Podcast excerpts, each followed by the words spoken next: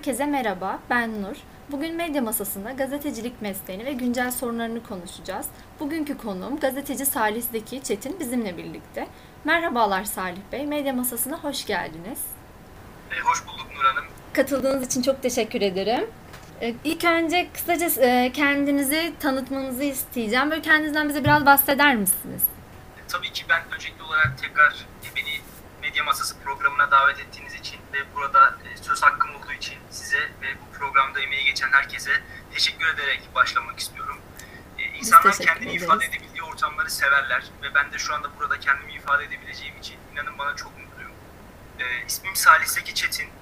İstanbul'da doğdum. Akabinde ilk orta ve lise öğrenimimi İstanbul'da tamamladım. Daha sonra üniversite öğrenimimi görmek için Kayseri'ye geldim ve Erciyes Üniversitesi Gazetecilik bölümünden de mezun oldum. Erciyes Üniversitesi Siyaset Bilimi, Kamu Yönetimi ve Siyaset Bilimi alanında da yüksek lisans öğrencisiyim. Öğrenciliğim devam ediyor aslında. Çok güzel. Bir, bir buçuk yıl kadar Hunat TV'de muhabir olarak çalıştım. Bunun öncesinde stajımı Milliyet Gazetesi'nin hafta sonu ekileri bölümünde tamamladım İstanbul'da. Hı. Hunat TV Kayseri'den yayın yapan bir IPTV. Biz Kayseri'nin sesini dünyaya duyururuz şeklinde başlamıştık ve orada çok güzel işlere imza attık. Orada günün içinden programının yapımcılığını ve üstleniyordum. Bunun yanında Hunat'ta spor programının da moderatörlüğünü yapıyordum. 2020 yılı Kayseri Gazeteciler Cemiyeti tarafından düzenlenen yılın en iyi gazetecileri yarışmasında röportaj ve araştırma alanında ikinci oldum. Akabinde oradaki görevime artık hani bir doyum noktasına ulaştıktan sonra insanların olduğu yerde kalmaması gerektiğini düşünüyorum ve doyum noktama orada ulaşmıştım. Daha sonra oradaki görevimden ayrıldım ve yaklaşık olarak 5 ay kadar önce kendi haber portalımı kurdum. Gazeteci.com adını verdiğimiz. Bizler internet üzerinden yayın yapmaya başladık ve haberlerimizi internet üzerinden uğradığı mecra olan internet üzerinden insanlara ulaştırmaya başladık. Bunun yanında yaklaşık olarak 3 ay kadar önce de Kayseri'de yine bura, Kayseri merkezli hizmet veren MR Group diye bir şirket var. Bu şirketin de basın danışmanlığını üstlendim. MR Grup Yönetim Kurulu Başkanı Emre Arıkan'ın e, basın danışmanıyım. Konuşmalarını, haber metinlerini, özel günlerde yapmış olduğu kutlama mesajlarını yine ben yazıyorum. E, bütün bu işlerimin yanında da yine e, sanatçılara, sporculara e, ihtiyaç duyulduğu zaman ufak tefek böyle basınla alakalı kendi bildiğim kadarıyla destek olmaya çalışıyorum. Yani bir yerde danışmanlık yapıyorum aslında. Yine aynı şekilde hı hı. Kayseri'de yerel siyasetçilere bu hizmeti veriyorum. Yani benim tek işim basın, medya. Ee, öğrenimimi bu sektör üzerinde gördüm. Hem mektepliyim hem alaylıyım aslında. Bu benim için büyük bir avantaj. Böyle görüyorum. Evet sanırım bayağı avantajlı bir şey bu. Evet hem işin e, öğrenim noktasını gördüm, tattım, tanıdım. Çok güzel akademisyenlerle çalıştım. Hepsine ayrı ayrı buradan e, teşekkür ediyorum. Mutlak suretle dinleyenler olacaktır. Çünkü her ne kadar okulum bitse de e, üniversite, lise ve ilkokuldan çok farklı. Öğretmenlerle, hocalarla, akademisyenlerimizle arkadaş gibi, e, bir dost gibi, abi kardeş gibi olduğumuz için artık e, o insanlarla öğrenim bittikten sonra da görüşmeye devam ediyorsunuz. Ve aslında alttan gelen nesile de bir şeyler aktarmaya çalışıyorsunuz. E, kısaca kendim hakkında bunları söyleyebilirim. Çok fazla kitap okuyorum, çok fazla araştırıyorum ve e, bütün öğrencilik dönemim boyunca gezdim öyle söyleyeyim. Yani e, Türkiye'de birçok şehre gittim, birçok insan tanıdım. E, belki de muhtaç olduğumuz bütün bilgi birikimi okuduğumuz kitaplardan ziyade gördüğümüz insanlar, tanıdığımız insanlar ve gezdiğimiz şehirlerden ibaret diye. Hı hı. Evliya Çelebi gibi seyahat ya Resulallah demedim ama herhalde name yazacak kadar gezmişimdir diye tahmin ediyorum. Birçok insanla tanıştım. Bütün bunlar da bir bilgi birikimi olarak bende kaldı. Bugün telefon rehberimi kaldırdığımda Türkiye'nin 81 ilinden hem kendi alanım hakkında hem de kendi alanıma lazım olacak şekilde akademisyenlerle, siyasetçilerle, dil bilimcilerle, edebiyatçılarla e, görüşme sağlayabiliyorum. Yani e, kısacası kendi hakkımda söyleyeceklerim bu kadar aslında. Kısa dedik ama biraz uzun oldu. Yok yok şey gayet güzel anlattınız. Çok kıymetli, çok değerli şeyler söylediniz. Çok da e, güzel çalışmalar yapmışsınız. İnternet gazeteciliği demişken ben e, şeyden bahsetmek istiyorum o zaman. Gazeteciliğin geleceğinden bahsetmek istiyorum. Çünkü e, gazetecilik evrildi teknolojiyle birlikte dijitalleşmeyle birlikte gazetecinin geleceği çok değişti. Siz gazetecinin geleceği hakkında ne düşünüyorsunuz? Sizce şu an nasıl ve nereye doğru evriliyor? Şimdi ben aslında bu olaya biraz e, geniş perspektifle bakmak istiyorum ve gazeteciliğin geleceğinden ziyade önce bir geçmişine değinmek istiyorum. E, yine üniversitede çok kıymetli bir hocamın anlattığı bir bilgi geldi. Şu an size bu soruyu sorarken benim gözümün önüne. Kendisi e, Yahudi, Alman asıllı bir Yahudi ve iki büyük ideali var. Bir, Yahudi devletini kurmak, iki, zengin olmak. Kendisi bütün bu idealler uğruna savaşları çıkartan adam olarak tarihe geçiyor. Ee, Osmanlı Devleti'ndeki bilgileri alıp kahvehane köşelerinde ajanları satıp Osmanlı'yı yıkan adamlardan bir tanesi olarak tarihe geçiyor. Tabii ki bizim tarihimiz için e, kara bir leke olarak bilinse de Parvus Efendi e, dünya gazeteciliği açısından önemli bir isim, isim olarak görüyorum. E, yine aynı şekilde Parvus Efendi'nin şöyle de bir özelliği var. E, Ziya Gökalp, şimdi yanlış da ben kimseyi bilgilendirmek istemiyorum. Ziya Gökalp'in dergisinde baş yazarlık yapıyor. Biliyorsunuz Ziya Gökalp Türkçü bir yazar. Fakat dergisinde bir Yahudi baş yazarlık yapıyor. Hı hı. Bunun yanında e, Lenin'di. Yanlış hatırlamıyorsam yine Lenin'i e, Rusya'ya diktatör olarak ilan ettiren adam Parvus Efendi. Akabinde ise Lenin Parvus Efendi'nin ülkeye girişini e, yasaklıyor ve Parvus Efendi'nin hayalleri bir noktada suya düşüyor. Çok zengin oluyor fakat hiçbir zaman Büyük İsrail Devleti'nin kurulduğunu göremiyor. Bunu neden anlattım biliyor musunuz? Şimdi gazeteci dediğimiz kavram bir topluma yön veren, bilgisiyle, donanımıyla, zekasıyla ve insanları yönlendirmesiyle, kalemiyle insanları bir noktaya taşıyan kişidir aslında. Bugün Osmanlı Devleti'nin e, olarak gördüğümüz Parvus Efendi yıllar sonra Cumhuriyet tarihinde de farklı silüetlere bürünerek aslında bizlerin hayatında Türkiye Cumhuriyeti'nin tarihinde birer figür olarak hayatımızın enstantelerinde kısa kısa yer alıyor. Bunları görüyoruz. Her dönemin kendine ait böyle Parvus Efendileri, her dönemin kendine ait kurumcuları, uğur var. Fakat gelecekte acaba neler olacak?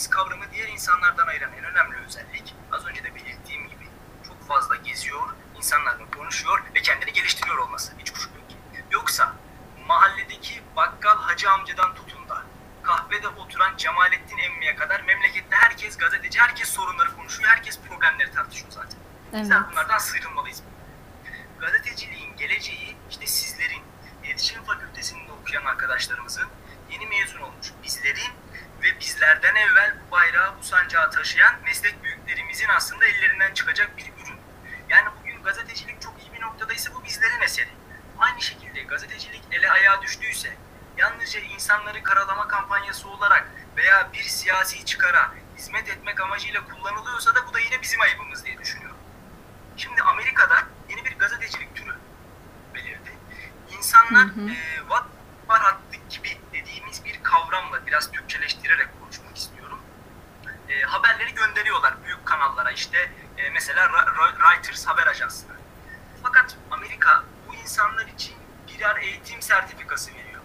Bu insanlara bu şekilde gazetecilik yapabilmeleri için birer fırsat tanıyor ve eğitimini alıyor. Fakat hal durum bizim ülkemize gelince kesinlikle böyle değil. İşte büyük kanalların WhatsApp ihbar hatları, büyük kanalların, televizyonların, Facebook ve Twitter hesapları insanların ihbar olarak ortaya attığı fotoğraflarla ve metinlerle dolu.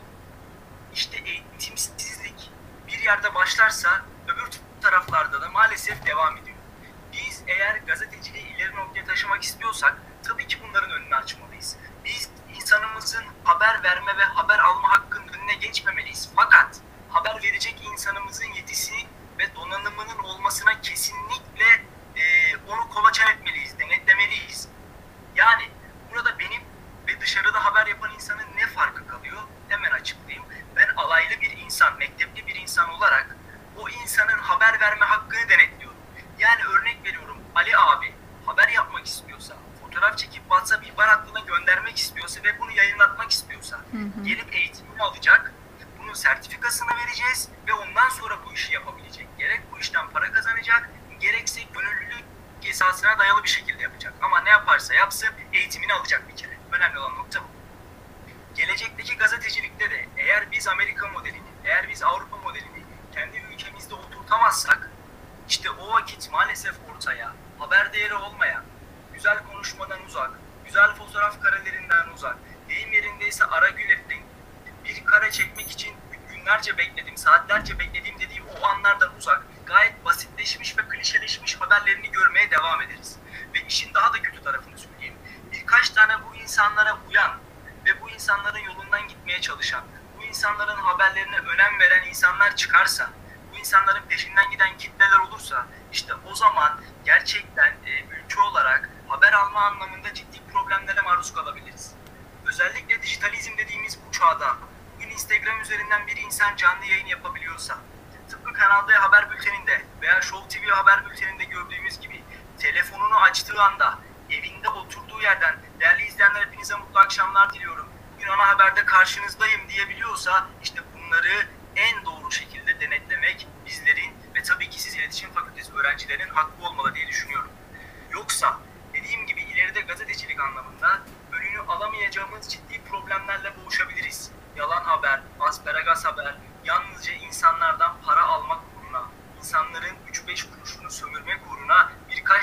siyasi propagandanın peşinden giden insan kitleleri görebiliriz diye düşünüyorum. Biz zaten iletişimciler olarak aslında gazetecinin geleceğini çok merak ediyoruz. Ben şahsen çok öngöremiyorum. E, Çünkü yapay zeka bağlamında da baktığımızda ileride gazetecilik nasıl dönüşecek çok merak ediyorum mesela. Yapay zeka dediğimiz olay bir kadının işini yapabilir. Bir inşaatçının işini yapabilir. E, yapay zeka bir aşçının işini belki yapabilir. Yapay zeka bir temizlikçinin işini yapabilir. Yapay zeka bir e, düşen boks gibi dövüşebilir, araba yarışlarında yarışabilir. Fakat şunu unutmayalım, yapay zeka ne olursa olsun bir gazetecinin işini yapamaz. Çünkü bir gazetecinin kelime haznesi, okuma dağarcığı her ne olursa olsun bir makineden daha fazla olmalıdır. Yani nedir? Bir makina içine yüklediğiniz 10 bin kelime kadar harf ve kelime bilebilir. O kadar kelimeyle harf yazabilir. Fakat bir gazeteci gördüğü duyguları, gördüğü bir olayı kendi içerisinde ve kendi kelime bilgi dağarcığında harmanlayarak, kendi süzgecinden geçirerek, deyim yerindeyse o anları kalemine ve kağıda yansıtarak insanlara yaşatabiliyorsa, işte ancak o gazetecilik yapabilir. Yani her ne olursa olsun bir yapay zekanın herhangi bir gazetecinin yerine geçip açık oturum programlarını yapabileceğini, haber yazabileceğini, duygularıyla hareket edip bir fotoğraf karesini çekebileceğini düşünmüyorum. Kesinlikle düşünmüyorum. Çünkü gazetecilik yalnızca fiziken, yalnızca bedenen yapılan bir iş değildir. Gazetecilik insanın ruhunu ve duygularını ortaya koyduğu bir bakış açısıyla insanların objektifini yansıttığı bir iştir, bir eylemdir. Bu yüzden bir yapay zekanın gazeteci olabileceği kanaatinde değilim. Umarım güzel şekilde değişir. E, bunu kendi lehimize çevirmek bizim elimizde. Yani şöyle bu yapay zekayı da bir insan buldu, hizmet etsin diyeyim. Bunu kötüye kullanmakta, iyiye kullanmakta bizim elimizde. Mesela biraz sonra e, ben değineceğim yine internet gazeteciliği ile ilgili kendi mesleğimle alakalı bölümde. Mesela SEO dediğimiz olayda biz yapay zekayı kullanabiliriz. İşte vatandaşların, insanların, siyasilerin fotoğraflarını, habere uygun fotoğraflarını bulma noktasında biz yapay zekayı kullanabiliriz. Yani yapay zekayı da kendimize bir e, iş ortağı, yol arkadaşı edinebilirsek çok ciddi anlamda ileri götürebilir aslında. bizi. Evet, içerik üretme kısmında aslında SEO ile birlikte kullanarak çok güzel içerikler de üretilebilir bu noktada. Kesinlikle. Çünkü e, mesela bizim aklımıza bir anda gelecek 20 tane fikir varsa bunları daha önceden yapay zekaya yüklersek bunları anlık olarak 300 fikir ve 500 fikir olarak bizlerin önüne dökebilir. Ve baktığımız zaman aslında biz yapay zekayı kendi lehimizde bir silah olarak bile kullanabiliriz. E, o zaman e, bunu konuşmuşken ben şeyi de merak ediyorum aslında. Bu me- medyada e, meydana gelen eleman ve istihdam sorununda e, hakkında ne düşündüğünüzü merak ediyorum. Çünkü e, son zamanlarda artık büyük bir sorun haline geldi istihdam. E, çünkü yeni mezunlar, hala okuyanlar sürekli kaygı içerisinde.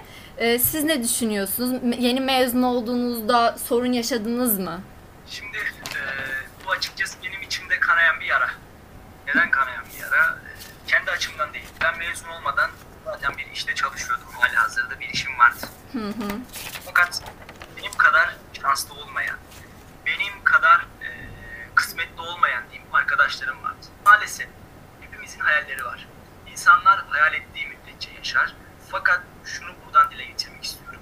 İletişim Fakültesi öğrencileri geleceğe karşı o kadar umutsuzlar ki artık hayal dahi kuramıyorlar. İşsizlik kaygısı bir yandan, düşük ücretle çalışma kaygısı bir yandan, aman patronum ne der kaygısı bir yandan, çalışsa şunu yazdırmıyorlar kaygısı bir taraftan.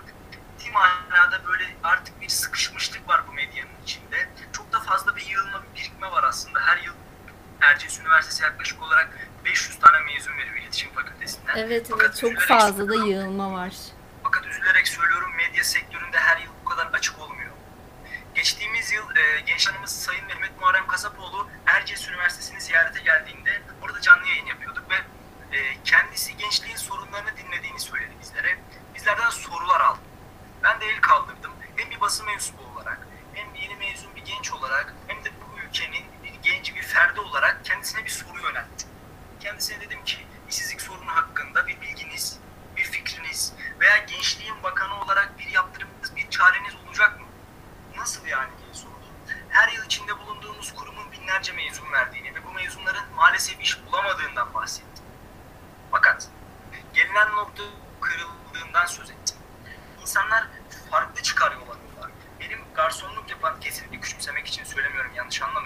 Garsonluk yapan mezun arkadaşlarım var.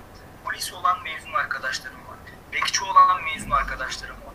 Market reyonunda çalışan mezun arkadaşlarım var. Bu arkadaşlarımızın hepsi gazeteci. Ve şunu da üzülerek söylüyorum. Bizler 10 Ocak gününü çalışan gazeteciler günü olarak kutluyoruz. Gazetecinin çalışanı çalışmayanı olmaz. Gazeteci halkı bilgilendirmek uğruna kendi hayatından feragat eden, bir haberi fazla geçebilmek uğruna kendi özel yaşantısından feragat eden insandır. Ben 10 Ocak Çalışan Gazeteciler Günü'nde üzülerek bir yazı kalemi aldım kendi haber sistemde ve bunu beklemiyordum. Fakat gerçekten insanlar böyle bir yazı bekliyormuş, bunu fark ettim. Çalışan gazeteci kimdir? Başlığıyla güzel bir yazı kalemi aldım. Okumak isteyenlere de e, gazeteci.com üzerinden bulabilirler. E, gazetecinin çalışanı çalışmayanı olmaz. Fakat e, bizler maalesef sınıflandırırken bile yani gazeteciye özel bir gün verirken bile çalışıp çalışmadığı noktasında bir ayırt edici özellik kullanıyoruz. Evet orada bile ayırıyoruz aslında. Evet, bu nedir biliyor musunuz? Öğretmen, atanmış öğretmen, atanamamış öğretmen. Böyle bir şey olmaz. Öğretmen öğretmendir, öğretendir, bilgi verendir. Gazeteci de böyledir işte. Çalışanı çalışmayanı, part-time çalışanı staj yapanı olmaz. Yürekten ve gönülden bu işe bağlı olan herkes aslında birer gazetecidir diyorum. Ve istihdam problemi hakkında da ciddi sorunlarımız olduğunu görüyorum.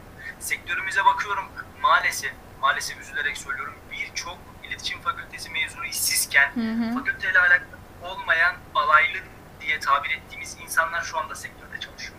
Çalışmasınlar demiyorum. Elbette ki herkesin ekmeğe, herkesin paraya ihtiyacı var. Fakat benim iletişim fakültesinden mezun olan arkadaşım işsizken, Evet. benim fakültesini bitirmek için çabalayan, gazeteci olmak için ideallerinin peşinden giden arkadaşlarım işsizken, orada dış ticaretçi insanların çalışması, orada öğretmenlerin çalışması, orada Hı hı. e, fen eğitimi fakültesindeki insanların çalışması ve bunları düşük fiyata çalıştırmaları beni bir noktada da üzüyor. Ben bunu her gittiğim yerde dile getiriyorum. Orada gazetecilik mezunu olmayan veya iletişim fakültesi mezunu olmayan arkadaşlarıma da sözüm size değil alınmayın, kırılmayın diye özellikle belirtiyorum. O ülkemin genci de öğretmense öğretmenliğini yapsın. Spor mezunuysa sporla ilgilensin. İletişim fakültesi mezunuysa medya ile ilgili çalışsın. Herkes işini yaparsa hiçbir problem olmaz. Ama insanlar mesleklerine ve alanlarına yönelemediği için en büyük problemleri burada çekiyoruz. Atalarımız aslında bir noktada doğru söylemiş. E, az bilen doktor dandan, az bilen imam dinden eder. Maalesef biz böyle her şeyi az bilerek farklı alanlarda uzmanlaşmaya çalıştığımız için işte günümüzün güncel problemleriyle maalesef boğuşmak zorunda kalıyoruz.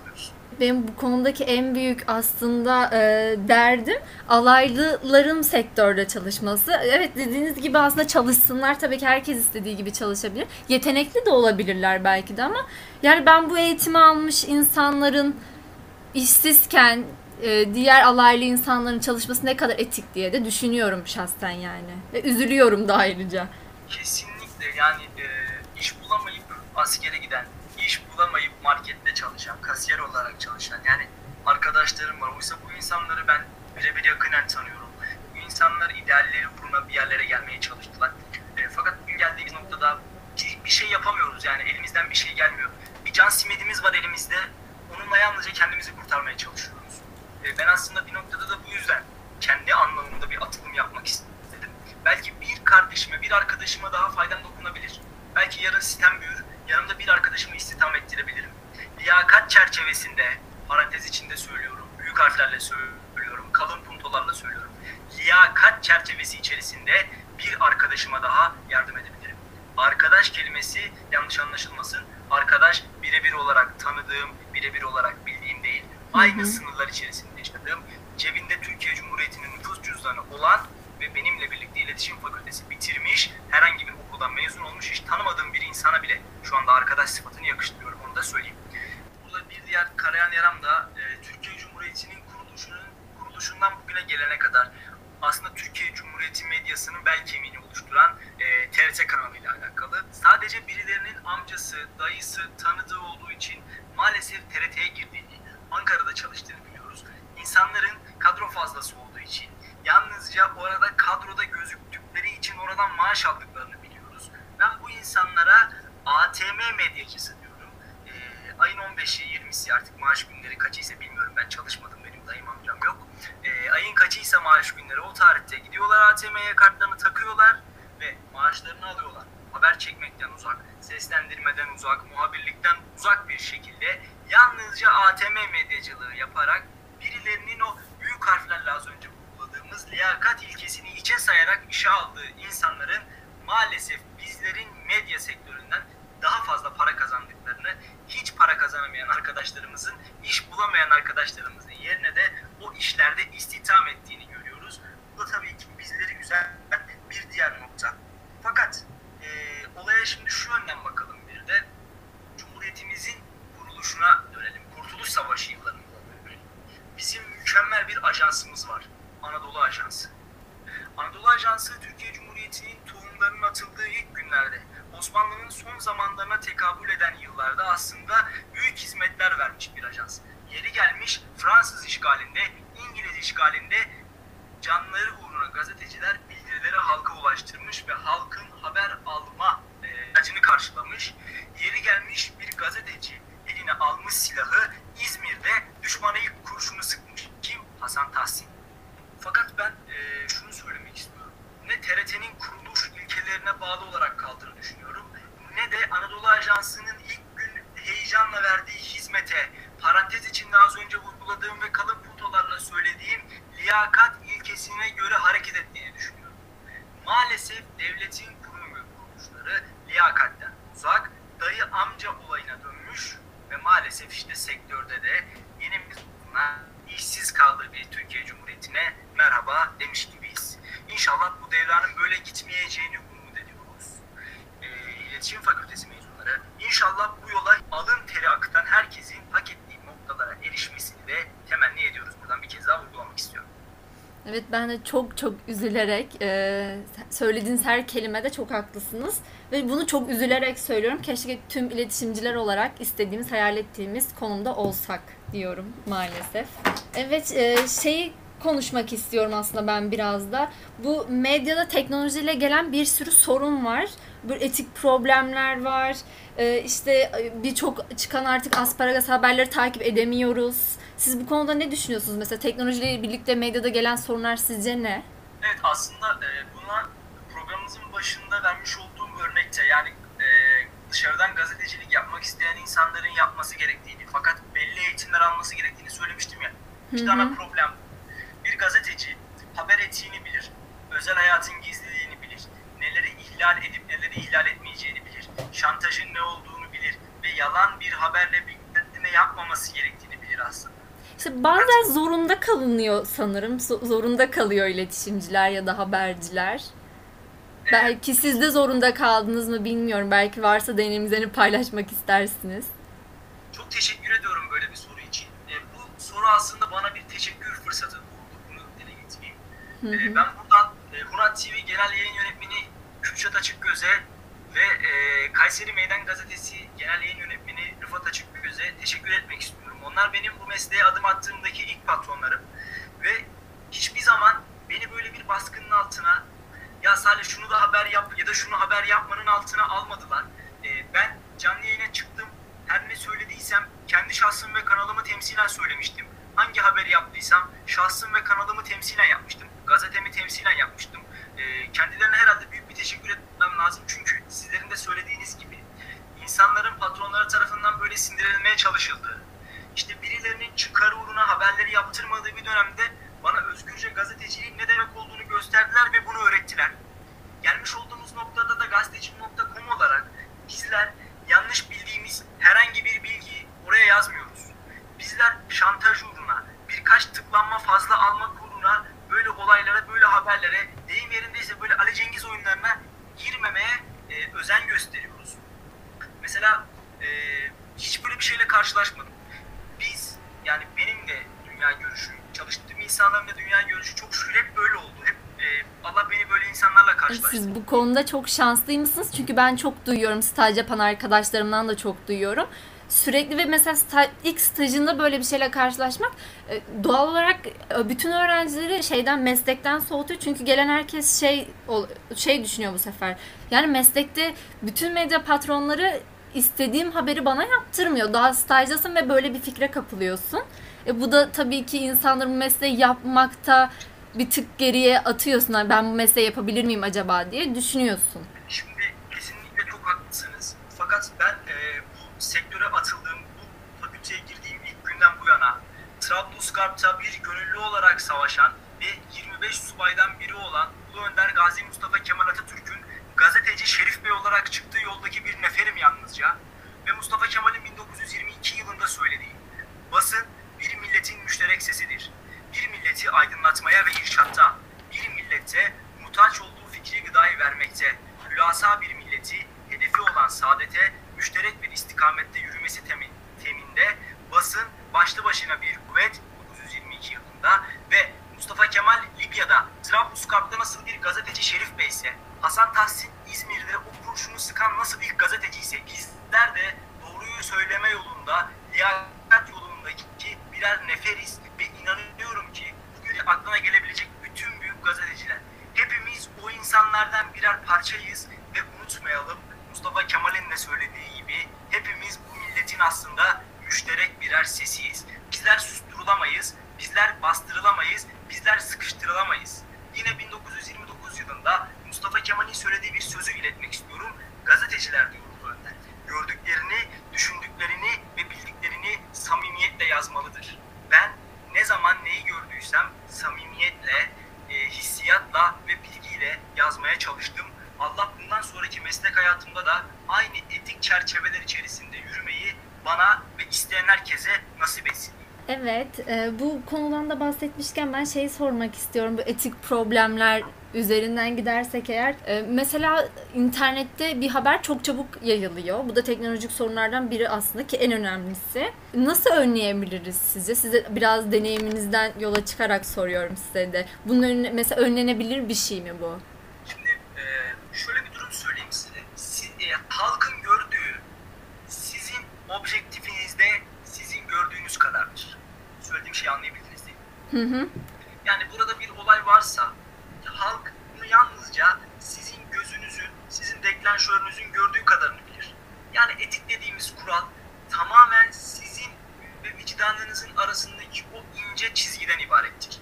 Yani siz isterseniz buraya benimle alakalı e, yalnızca Mustafa Kemal ile ilgili söylediğim sözleri alırsanız ve bu ses kaydını, bu röportajı bu şekilde yayınlarsanız insanlar benim Mustafa Kemal'in izinden giden bir insan düşünür. Yani siz neyi göstermek isterseniz insan onu görür. Önemli olan etik çerçeve dediğimiz şey sizin vicdanınızdan geçen o ince çizgide, ince köprüde karşı tarafa neyi göstermek istediğiniz ve neyi anlatmak istediğiniz. Evet, kesinlikle söylediklerinize katılıyorum. Keşke bütün meslektaşlarımız bizimle hemfikir olup etik kurallara dikkat etse. Ee, evet, programı kapatmadan önce son olarak sizin eklemek istediğiniz bir şey var mı? Yaklaşık olarak yarım saattir, 40 dakikadır e, gazeteciliğin sorunları üzerinde konuşuyoruz sizinle. Hı hı. Ve umarım e, bu röportajı dinleyen insanlara bir noktada ilham olabilmişizdir. Kendimizi ifade edebilmişizdir. Dedim ya, insan kendini ifade edebildiği yeri sever ve ben burada olmaktan inanın çok mutluyum.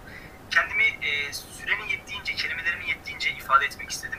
Fakat bizim sorunlarımız öylesine çok ki e, bunu herhalde oturup sabaha Evet. kadar konuşsak günler, haftalar, aylar yetmeyecektir. E, umut ediyorum ki bir sonraki röportajımızda, bir sonraki buluşmamızda veya siz bir başkasıyla yaptığınız röportajda artık sorunların çözülmüş olduğu bir gazetecilik anlayışı, bir iletişim fakültesi mezunlarının sorunları anlayışını e, dile getirebiliriz veya siz bunları dinleyebilirsiniz diyorum. Ben buradan mesleğe atılacak bütün arkadaşlarıma başarılar diliyorum. E, bu noktada gazeteci.com olarak bizden özel olarak istenilen her ne varsa, meslek anlamında yardım isteniyorsa, uzaktan veya burada yaşayan arkadaşlarımız varsa yardım anlamında e, gönüllü olarak ben insanlara bildiğim kadarıyla bu işi öğretmeye razıyım. Gazetecilik şöyle bir meslek, hiçbir zaman emekliliği olmayan, ben oldum, ben tamamım diyemeyeceğiniz bir meslek. Ve e, ben elimden geldiğince genç iletişimci arkadaşlarıma yardımcı olmak isterim. Çünkü bizim sektörümüz, bizim mesleğimiz emekliliği olmayan, ben oldum, ben tamamım diyemeyeceğiniz bir alan. Buradan bir kez daha sizlerin aracılığıyla da vurgulamak istiyorum. Böyle bir fırsatı bana verdiğiniz için de teşekkür ediyorum. Ee, çalışmalarınızda başarılar diliyorum. Ben katıldığınız için çok teşekkür ederim. Bize zaman ayırdığınız için. Ee, çok kıymetli, değerli bilgiler paylaştınız bizimle. Çok teşekkür ederim. Ben iyi akşamlar diliyorum size. İyi akşamlar, teşekkür ederim. Medya Masası programının sonuna geldik. Gazeteci Salih Zeki Çetin bizimle birlikteydi. Bir sonraki programda görüşmek üzere. Thank you.